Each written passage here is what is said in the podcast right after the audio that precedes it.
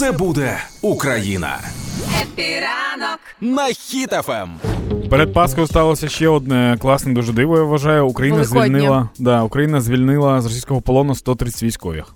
Е, Це військові, які були е, і, військові безпосередньо, які служили в різноманітних е, бригадах, частинах, і серед звільних, здається, були і цивільні люди. Угу. А, і я пам'ятаю цей момент, коли Даня, я можу говорити цю історію? Ну да, да, можеш. Е, коли увечері у Великдень, це ні, це була субота. Перед Ви- Великоднім, да.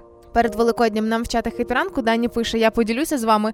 А, батько подруги повернувся з полону. Угу. А зовсім нещодавно, десь місяць, да? Ну, ну більше, більше. Е, дізналася вона про те, що він потрапив в полон, Мгм. і ясна річ, це шок, стрес і суціль. Ну це неймовірного розміру переживання, от саме в ці моменти. Просто ще одна така є е, прикольний нюанс.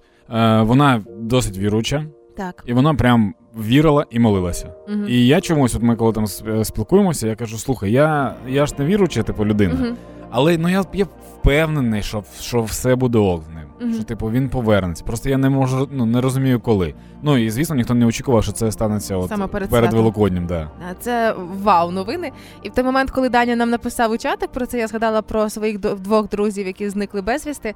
А, саме за рахунок того, що вони зникли безвісти, я Мгм. дуже чекаю їх повернення з полону. Я дуже хочу відчути ці самі емоції, коли твоя близька людина повертається. Страшенно хочу. Але вже є навіть конкретна цифра, що з 24 лютого минулого року ми повернули своїх 2235 людей. Але ще дуже багато лишається в полоні, і дуже хочеться, аби всі, хто чекають своїх людей, відчули ось цю емоцію, коли нарешті на території України, нарешті додому.